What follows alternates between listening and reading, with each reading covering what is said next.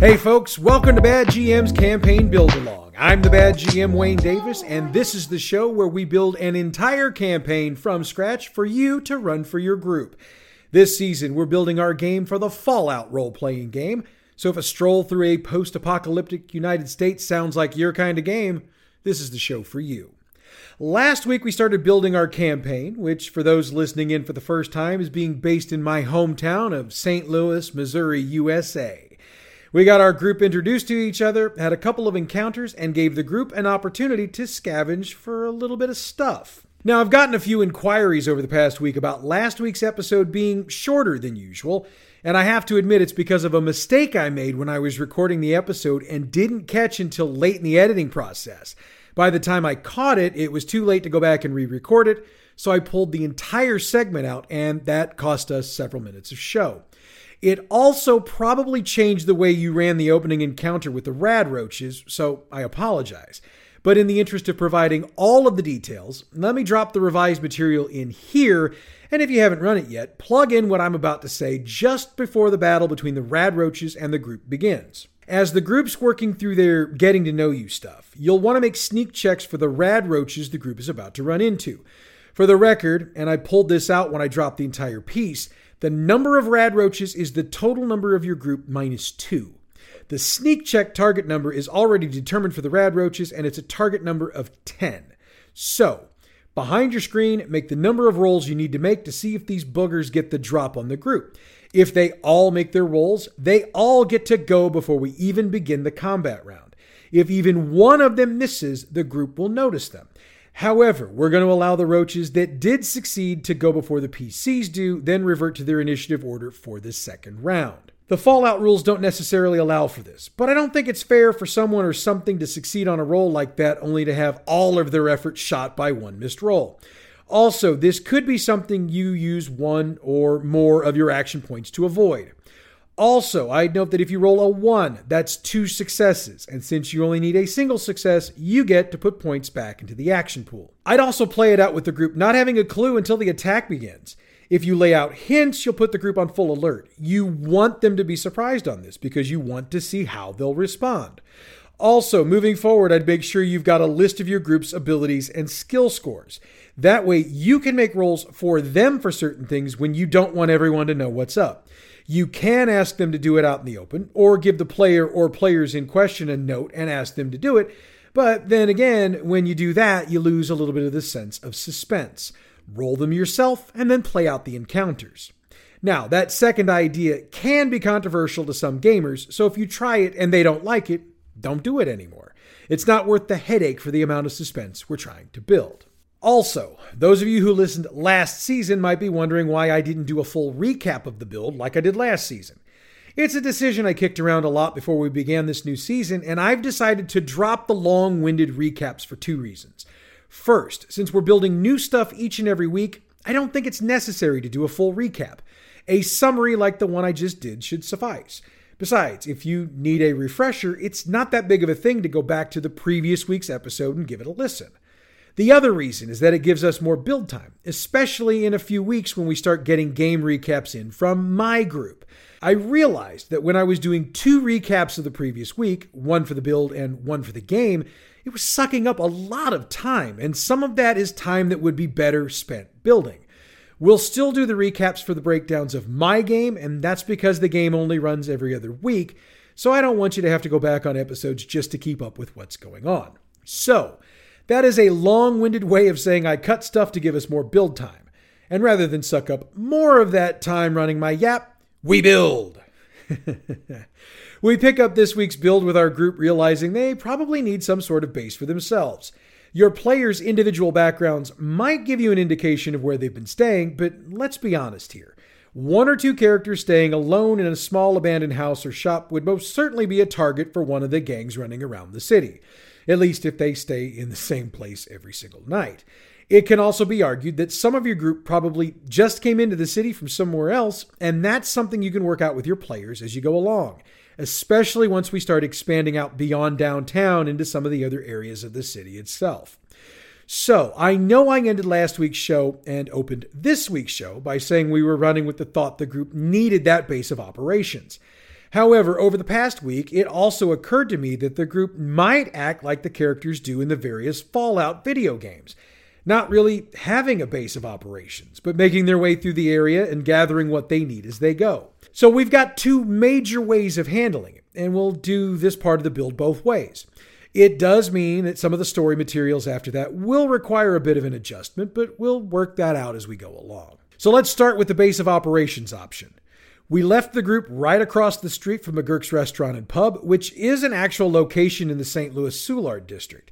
Granted, with the 1950s retro future design, it probably wouldn't look like it does today. I'd argue that with the Irish influence throughout the city, there would still be some sort of Irish pub in the area, so we'll imagine it as an Irish pub, but with that 1950s retro American flair. There are four doors to the pub, two on the front about 40 sower feet apart, and two in the back. One on the back patio, used for outdoor food and drinks during good weather, and another one tucked away for supplies to be brought in. The group will definitely want to figure out a way to deal with three of those four doors, since having too much access would definitely be a bad thing. But let's put that aside for a minute and lay out the inside of the building. About a third of the building is the bar area. There's a bar that runs pretty much the length of the southern wall of the room, with the stockroom door at the end of it in the southeast corner. There's a small stage centered up on the eastern wall, and the rest of the floor would have had tables and chairs in it with stools at the bar. Note I said would have.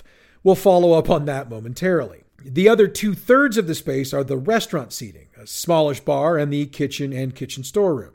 For the record, the external storeroom door is on this side of the restaurant.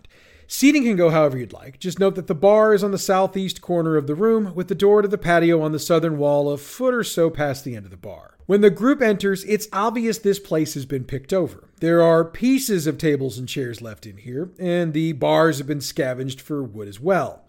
A few bottles remain behind them, but they're either empty or broken, so again, nothing here for them to take. If they're willing to take a little time to do an inch by inch search, they can scrounge up about five bottle caps. So, why would they want to use this as a base of operations? Let's look at the numbers here. You're probably running a group of four or five characters. A group that size is going to want some space to spread out in. A two bedroom apartment with the roof caved in, that's, that's not going to do it. This place can be worked out to give everybody a space to sleep in with a little bit of privacy once they get the materials to make that happen. There's a kitchen, so they can at least have a place to cook things that's away from their sleeping areas. And if they want, they can set up an armory or some other sort of storehouse inside. On a separate note, when they get the ability to use them, there's also plenty of room to put crafting tables in here. Again, a complete win win for the group. But should your group decide they don't want to do this, probably because they feel it's too visible, they head down the street past the pub. There's a half standing apartment building about two blocks south of there. They can find a two bedroom apartment on the second floor that seems to still be in good shape. The issue here is that it appears to have been lived in fairly recently, so there's always the chance that somebody will come back looking for their hidey hole. If they do this, they can find a couple of iguana on a stick and a couple of caps. So there is that. They can all sleep in here, but there's not going to be a lot of privacy, nor would they be able to put crafting tables in here in the future. They'll also realize the first night in there that they have neighbors as they hear rumblings coming from the apartment below them. That being said, so long as they don't confront the beings making the noise, those beings will let them be. So we've got a couple of options here, but since my group's a bit bigger, I'm going to continue with the build assuming they'll take the larger space. Plus, with a couple of robots in the party, they'll need the space. Should your group take the apartment, they'll still need to scavenge for stuff, so what's coming next will work for them as well. The scavenging will need to wait till morning, however, since the time they've taken to scope out the pub took the last of the daylight away, and getting out at night, even in a group the size they've got, is not a wise idea. Pretty much everyone knows that the baddest of the bad like to be out doing their thing after dark, so if you don't have to be out, don't be out. The group should be setting some sort of watch since they don't have things very well secured at this point, but nothing's going to happen. You can add some suspense to the watchers by having them hear various groups in the area talking about checking out the old pub, but someone in the group will always mention that we've checked that out before, remember? When morning arrives, the group's going to want to do some scavenging, especially if they've got a pub to modify. They pretty much have their choices of places to look, but let's be real. If they go too far from their new base before they can secure it, somebody's going to come by and take it, and that would suck a bit for them since it would wind up being a fight they probably don't want. So they'll need to hit a spot close enough to the pub with enough possible materials to serve the purpose. Have your group discuss what they're looking to do insofar as modifications. That will determine what materials they're looking for. For the sake of moving along with the build, let's assume they're looking for wood and sheet metal of some sort, since these would be the best materials to use to build dividers. They'll also be looking for metal or steel bars of some type, as I would assume that would be what they'd use to bar up the three doors they want to keep barred up. They might be looking for some type of locking mechanism for the other door, but that's going to be a lot harder to come up with and will be something we'll have to address as part of a deal or something later on. Now, the Soulard area of downtown is full of buildings with warehouses closer to the riverfront. So there's a huge selection of places to go searching for supplies within a 15 to 20 minute walk from the pub. Have the group make endurance plus survival checks before they take off. Difficulty is a 2. Success means they've heard that folks just don't seem to scavenge the warehouses, but the reasons vary from person to person. Some say they get the heebie jeebies, while others claim there's something there. Either way, those are in an area that should be ripe for the pickings. We'll lay that out in a minute, but there's another option should the group decide they don't like what they're hearing about the warehouses.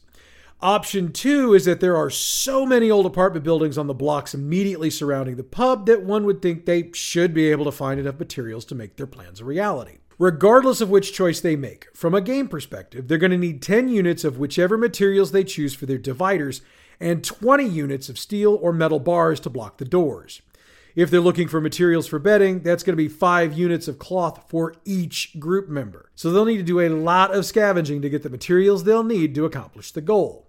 If and when they ask why so much, lay it out like this. They're taking what is basically a blank canvas and adding the things in that they think they need to make it the way they want it. They might decide to change their ideas and may even decide that cloth dividers would work better than wood or steel, it would certainly take fewer units, as they'll only need 15 units of cloth to accomplish their goal, though the final result won't be quite as private. So, here's how this needs to work out, and I'll leave the narration of it up to your own style. The group will need to search through the various rubbles for about five hours in order to get enough units of usable materials to do the repairs they're wanting to do. The rules typically state they need to break down useless items to harvest the material, but in this case, I don't think we need to make the rolls. My reasoning is this we're talking about sheets of metal or wooden boards or scraps and sheets of cloth. If you're going through the rubble of buildings, especially the number they'll have to go through to get everything they need, you should, in theory anyway, be able to find enough materials to get the job done that the most you'd have to do is pull some nails or screws to loosen the material from whatever it was attached to, and that's not a roll in my book. Just saying. I also don't want to make it a challenge zero roll because I don't want the group to pick up action points for doing this action. One thing to add here should the group choose to head for the warehouses, they do get the heebie jeebies while they're in there. I mean, no matter how quick they work or where they go, they get the feeling they're being watched. They're not, at least not by anything living. But it's not something that comes into play here or at this time, so there's nothing they can do about it except either deal with it or leave. Again, play this up however works best for your style. I should also note that the five hours of scavenging is just for scavenging. Add in another hour to an hour and a half to haul the various materials back to the pub, since there's no way they're going to be able to haul everything back in one round.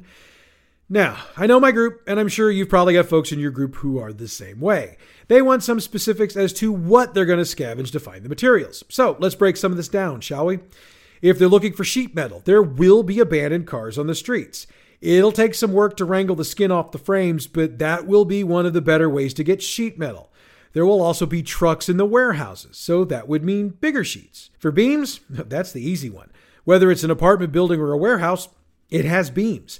The difference is that the apartment buildings most likely have wooden beams, though they can also be metal if you so choose, while the warehouses definitely use steel beams.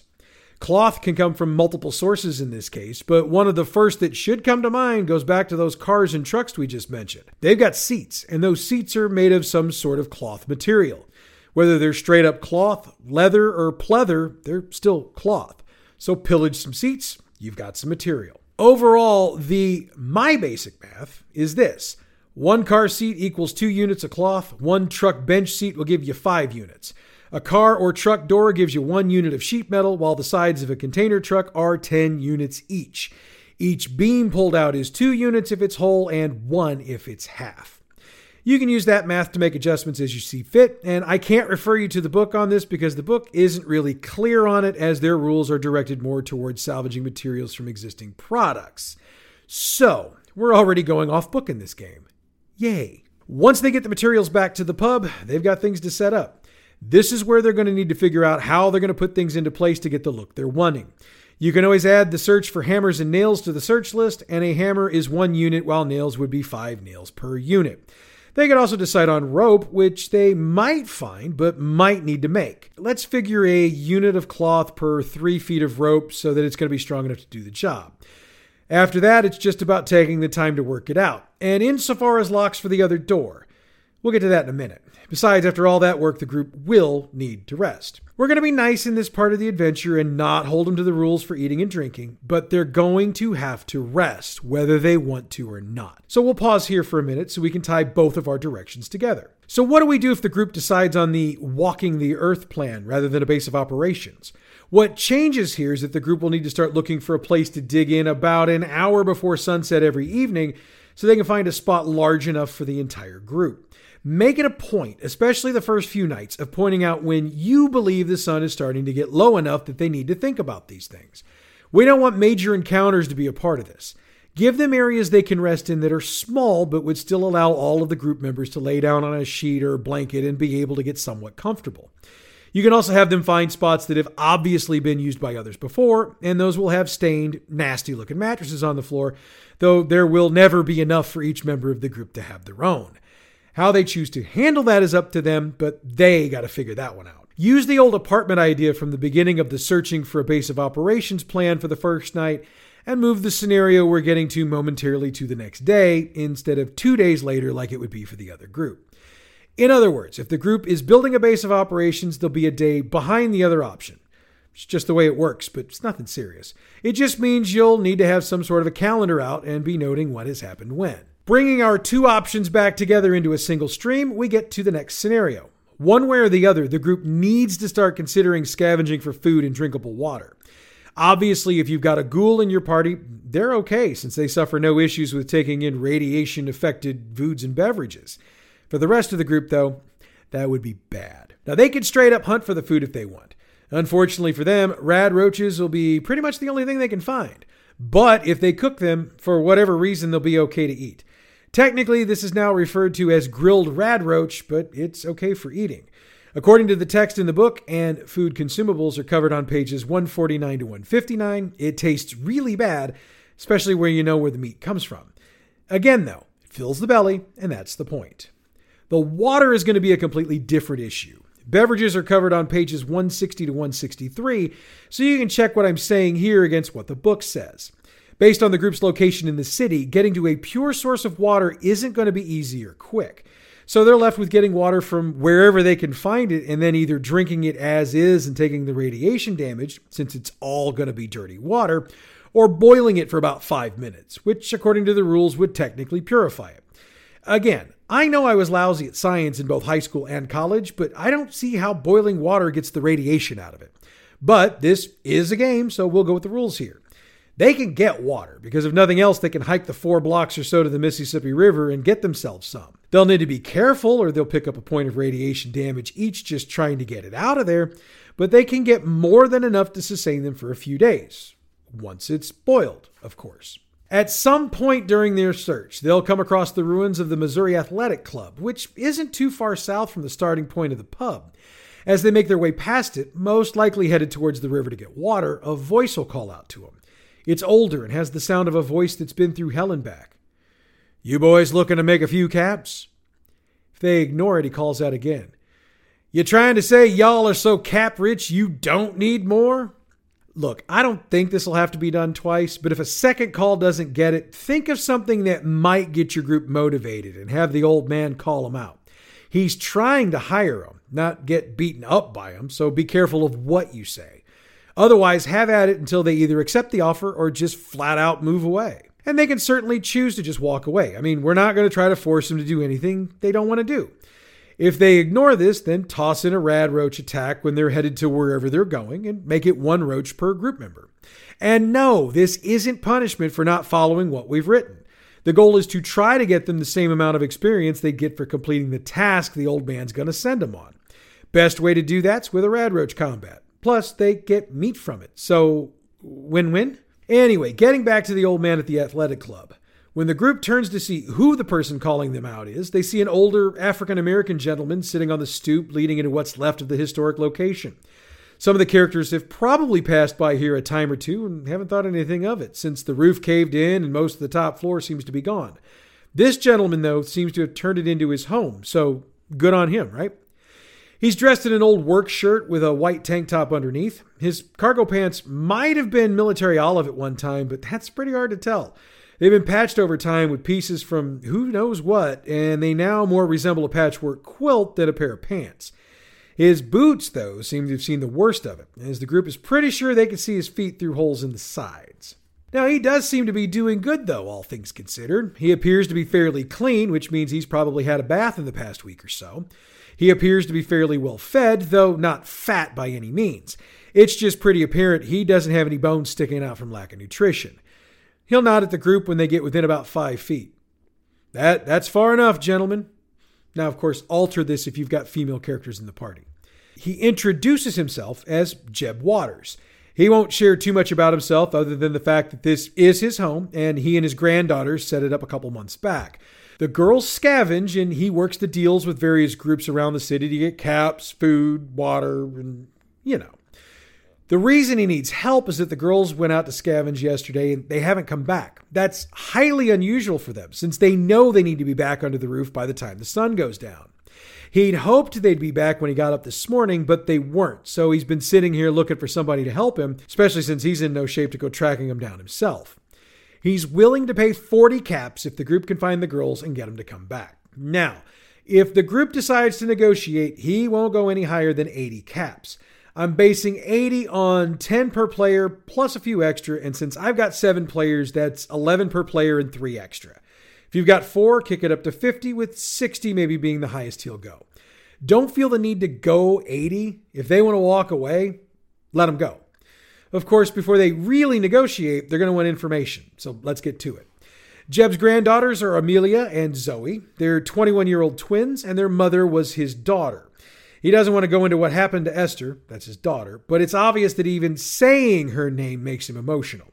That's why he's made it his mission to set the girls up to be in the best possible place he can get them in before he ultimately passes. They don't tend to go much further than 10 blocks or so north or south of the club, and they certainly don't cross the highway to scavenge. They don't need to make checks. He's definitely worried about Amelia and Zoe, and from the pained shifting he does while he's sitting on the stoop, plus what they observed when they approached, it's obvious that while he could probably protect himself well inside the house, Going out on a search and rescue mission ain't going to be his thing. So, with the information presented, let's get the rolls for the negotiation going because you know your group is going to want to get as many caps as possible. The roll is charisma plus barter. Now, this isn't a roll versus roll barter, so perks to give advantages aren't going to be applied here. Sorry. It's difficulty two because while Jeb's going to give them caps, this is them trying to get more out of him. So they're going to have to work at it. This is what you'd call more of a haggle.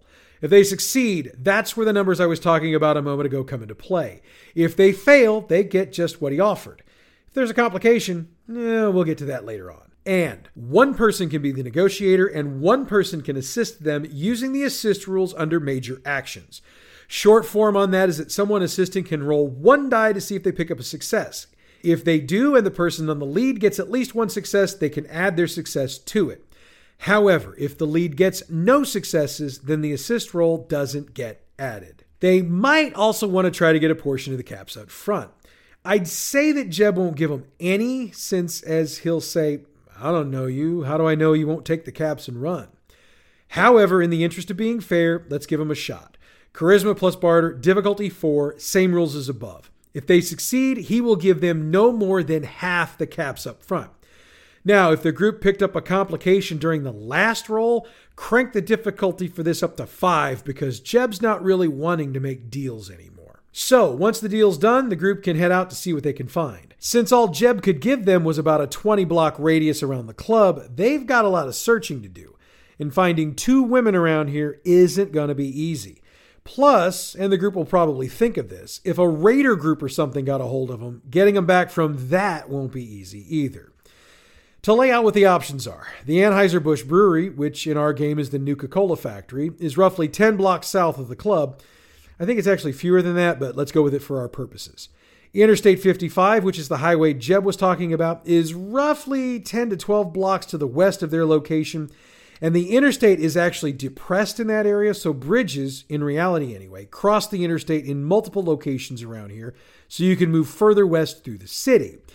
In the Fallout world, however, the bridges got bombed, so you've got to head down the hill, across the highway, and back up the hill to head west, and the open ground of the interstate is a perfect spot for folks to pick you off from above if they so choose.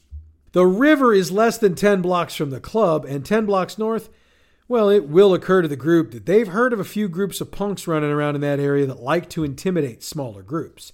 That's going to be the start point, so they're probably going to want to head that way. 10 blocks on foot isn't exceptionally hard to do unless you're really out of shape. I mean, I'm a 49 year old fat guy and I can handle a 10 block walk. Doesn't mean I'm not going to be sucking wind when I'm done, but I can walk it.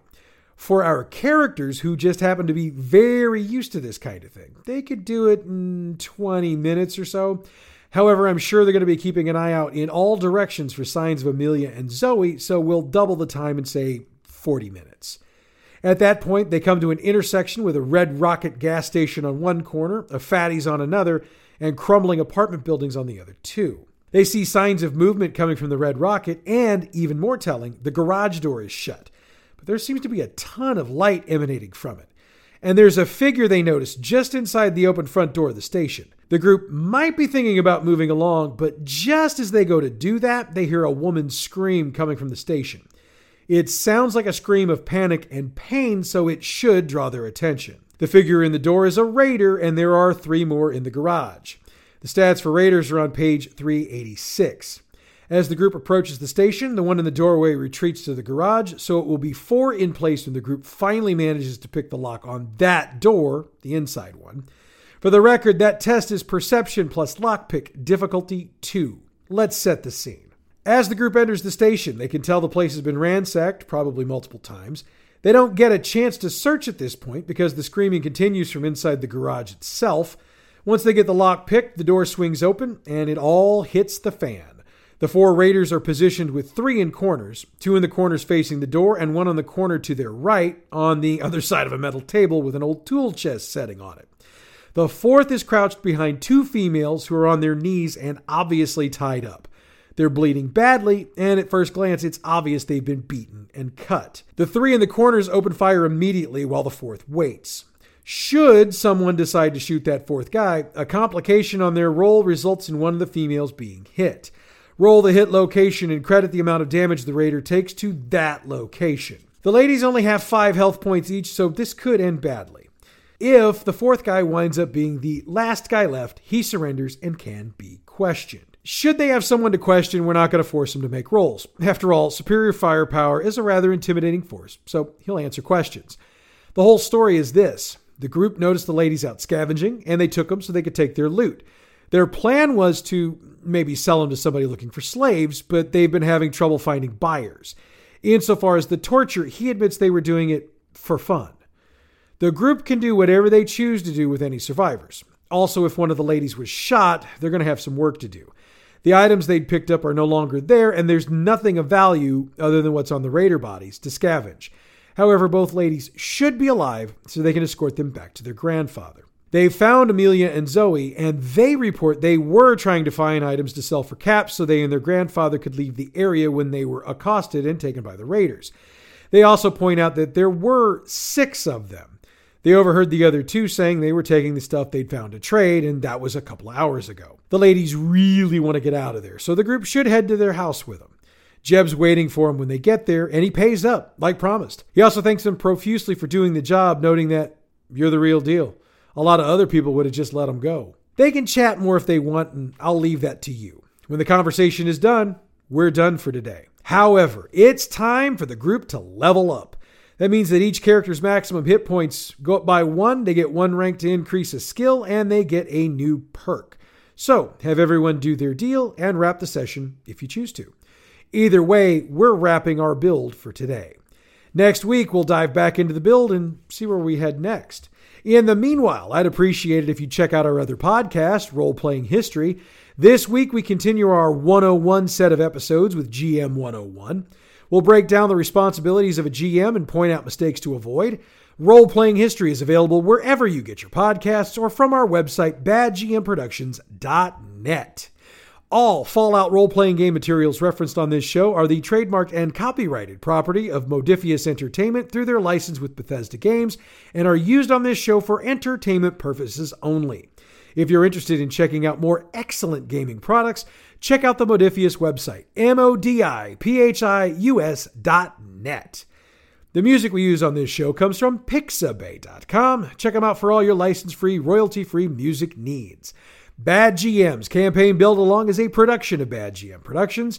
Check us out on Facebook at facebook.com forward slash gaming forward slash Bad GM Prod, on Twitter at Bad GMP, YouTube and Tumblr, it's Bad GM Productions. You can email us, badgmproductions at gmail.com, and online the website is badgmproductions.net. Next week, we continue to build the adventure for our merry band of adventurers, but that's next week, friends. Until then, may you all have a happy new year. I'm the bad GM Wayne Davis. I'll see you at the game table.